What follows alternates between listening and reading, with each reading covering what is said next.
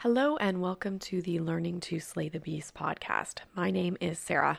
On the podcast, we talk about all the things that we're trying to overcome challenges like obesity, anxiety, and health issues. So, today I wanted to talk a little bit about the coronavirus. I didn't want to talk about this, and I had told myself that I would not do a podcast on COVID 19, but given that it seems to be one of the only things that I can think about, I decided to go ahead and do it. It's been a little challenging to find time for a podcast this weekend. My family is all together in our home, um, self isolating. So the quiet time to do a podcast has been a little more difficult to come about. Uh, the reason that I think that everyone worldwide dealing with the coronavirus fits along with this podcast is really the anxiety piece. I'm feeling for everybody right now because there are so many different situations. Some people are being told to stay home from work, other people continue to go to work. And I'm definitely um, feeling for everybody who is in different situations, either working in healthcare, working in some of the stores that remain open, um, and and all of the things in between. I know this is definitely a different situation. So, what I wanted to focus on was how to deal with the anxiety piece. And I just was going to keep this nice and short and look at different things that I've been doing to deal with the anxiety. So, the first thing that I have been trying very hard to keep with is my meditation routine. And I will say that being that I've been working at home and the family's around, I am finding it more difficult to do my meditations. Um, and I'm also just feeling a lot less motivated to meditate, I will say. But I've told myself, even if I can get five minutes in here and there, um, I've also used the Peloton app a few times to walk me through a guided meditation because I'm finding some of the meditation where I'm just sitting and focusing on my mantra is a little more challenging right now because my brain is definitely all over the place. I will say it is it is helpful um, when I do get to the meditation um, after a meditation, I do feel a lot better. I actually had my son and my daughter participate in a really short five minute gratitude meditation. And I think um, my son definitely said he felt really good afterwards. So I would encourage continuing with meditation um, as a method of self care and to reduce your anxiety getting outdoors. So we are lucky that the weather um, has been cooperating at least a little bit here in Ontario, Canada.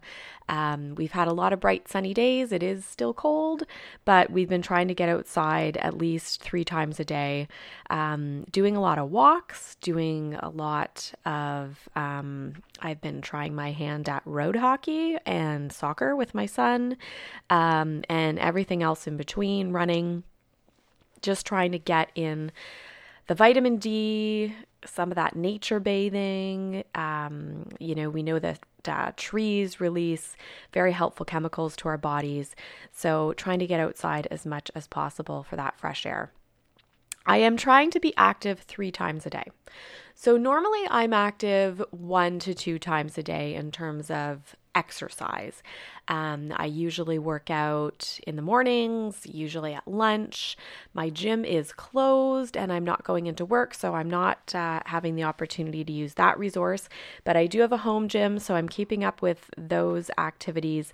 But then adding in the outdoor. So because I'm working from home, I'm adding in um, 10 minute to 20 minute walks here and there just to break up my day and make sure that I am getting in some movement.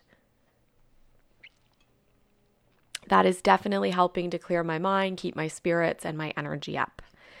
Um, one of the other things I'm doing is focusing on um, the activity as well in terms of I've put a chart up in our uh, main area of our home that I've written down a whole bunch of uh, exercises. And so, uh, one of the things I challenge the kids to do is as you pass this sheet of paper, to do the next exercise on the sheet of paper. So, it's got like, you know, 25 push ups and 20 burpees and um, different bear crawls, different numbers. And so, it kind of is a pyramid and it works up and down. And so, that's a way to just get in a little bit extra activity just as you're moving around the home. Uh, I am definitely reading, trying to get books, trying to um, listen to different podcasts to get different stories in my mind in terms of things that are interesting and will uh, captivate my mind for a little while and give me that break. Um, I guess break from reality a little bit and uh, just just put something else into my brain. Um, another thing that we have been doing is FaceTime. So, because we are in self isolation, we're not seeing our family. Um, so, we have done some FaceTimes with my cousin. We did, um, my mom doesn't have FaceTime, she doesn't have an Apple phone. So, we did through Facebook using the video messaging um, part of it in Messenger and that actually worked for her. So uh, was it was kind of exciting for the kids uh, in order to be able to see family. Another good one I did mention a little bit was podcasts. So I'm still listening to a lot of my motivational podcasts, but um, another one that I mentioned on my podcast episode was the anxiety coach. And Gina, who is the anxiety coach, has been doing uh, different podcasts related to anxiety around um, world struggle, around fear, things like that, that um, have uh, kind of been very appropriate for this situation.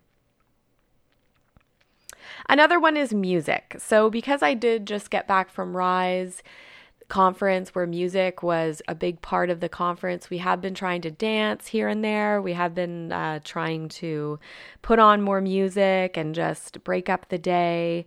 Um, you know, I did joke with my kids that maybe we'll have to put together some kind of a TikTok dance. I think that would actually terrify them to be seen TikTok dancing with me, but um, you know, whatever whatever you have to do. Um, I'm not super crafty, and because I am working, I haven't really had the time to be doing a lot of the baking and craft type stuff that um, that other people are doing on their March break, but um, you know, definitely can have music on, and that's okay.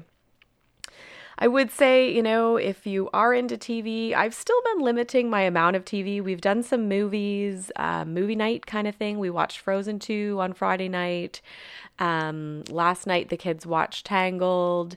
Uh, they've had different movies on, but uh, I'm still limiting my TV. I don't uh, watch as much of that. I read more than that. Um, but um, TV can be helpful in terms of uh, giving you something to laugh about. Um, and also, I would say, as best you can, I know we hear this, but limiting what you're consuming in terms of whether it's negative people or whether it's through social media. I actually found for a few days I didn't uh, spend a lot of time on my Facebook feed.